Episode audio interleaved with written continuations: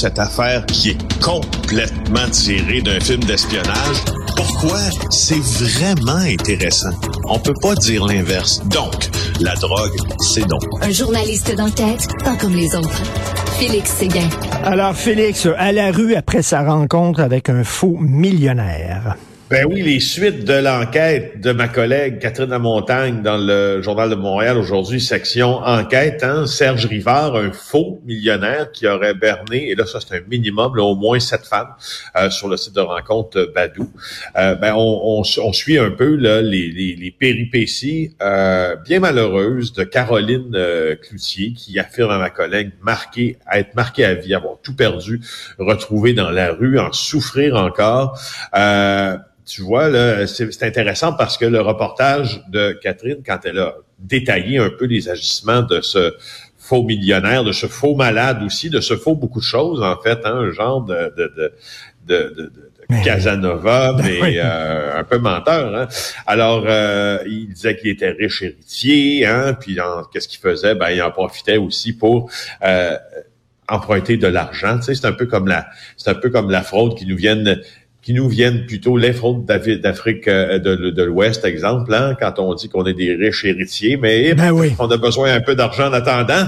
Alors, c'est ça, mais je voulais juste te glisser un mot parce que, tu sais, quand tu te retrouves à la rue, après une arnaque amoureuse, c'est du sérieux, là. Ça veut dire que t'as englouti des milliers de dollars et ça veut dire que les personnes qui jouent sur les sentiments, c'est-à-dire les arnaqueurs, ce sont des spécialistes pour jouer sur les sentiments, sont probablement, tu sais, dans la pire rapace, je trouve, des criminels. Écoute, faut pas penser...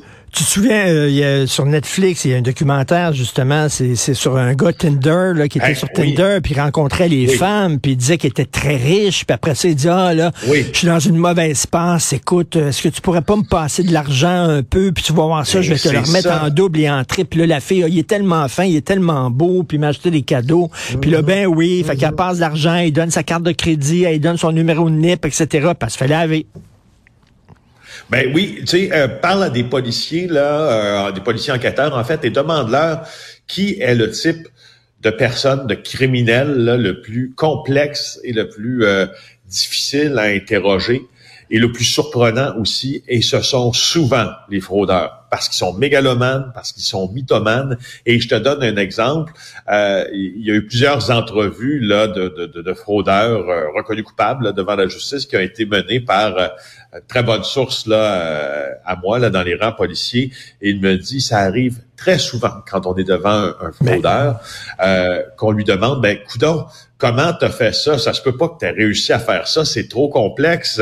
Tu sais, c'est un exemple, un montage financier là digne, tu sais, d'une grande firme comptable. Et le fraudeur tellement fier, hein, puis que voulant tellement contribuer au rayonnement de son propre personnage, je disais, non, attention, là, c'est moi qui l'ai fait, là, je suis assez intelligent pour faire ça. Donc, c'est des gens qui sont vaniteux, c'est des drôles de criminels, ils sont très bons pour ne jamais s'avouer rien, puis bref, c'est arrivé. Écoute, il faut écouter Michel Rivard, comme Michel Rivard disait, méfiez-vous du grand amour qui se promène aux alentours dans des habits trop grands pour lui. Trop grands pour lui. Exactement.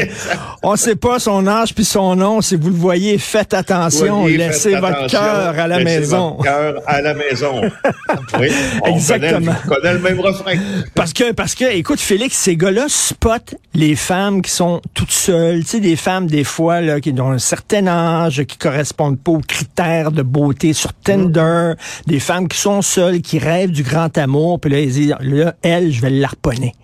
Elle, je vais lui donner un casting, t'as raison, ils ont un casting, ces gens-là, parce qu'ils sont assez intelligents, normalement, pour savoir que, je veux dire, s'ils approchent Julia Roberts, ça fonctionnera pas de la même façon que s'ils approchent quelqu'un qui a été déçu en amour, qui, exemple, puis, tu sais, disons-le, là, je veux dire, nommons les choses, c'est simple, là, des femmes déçues en amour, des femmes qui peuvent avoir une piètre image d'eux-mêmes parce qu'elles sont en surpoids, ou trop maigres, ou trop grosses. Ou trop vieilles, puis tout ça, il faut se dire, n'importe...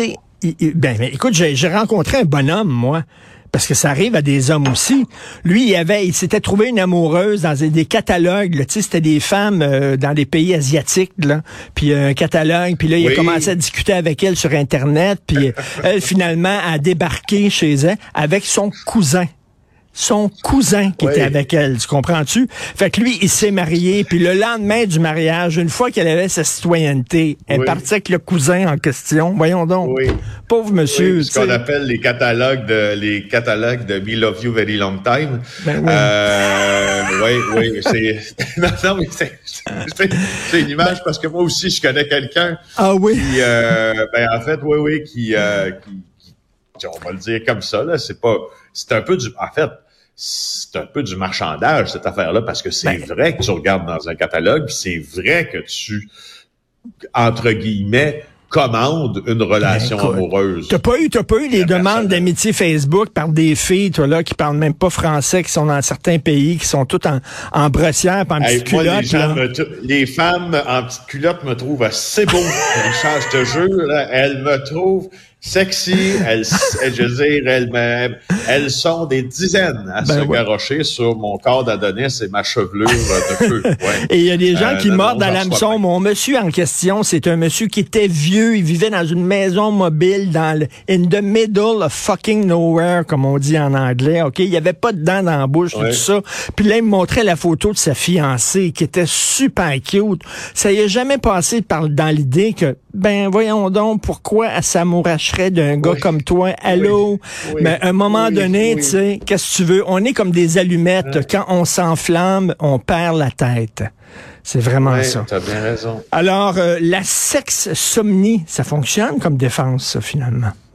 Ben oui, on a passé beaucoup de temps là, à parler des Me Love You Very Long Time, puis des catalogues, puis des femmes sur commande. Bien malheureusement, il nous reste quelques secondes pour quand même documenter là avec Michael Nguyen dans le Journal de Montréal un jalon assez important là dans les annales de la justice, la sexsomnie, tu te rappelles de cette affaire-là d'agression sexuelle, donc un homme accusé d'agression sexuelle, Yannick Giguère, sur une amie qui avait couché chez lui. Il avait présenté une défense en disant qu'il était atteint de sexsomnie, puis il s'était appuyé, ça, par des psychiatres, rare et inusité, dit la Couronne.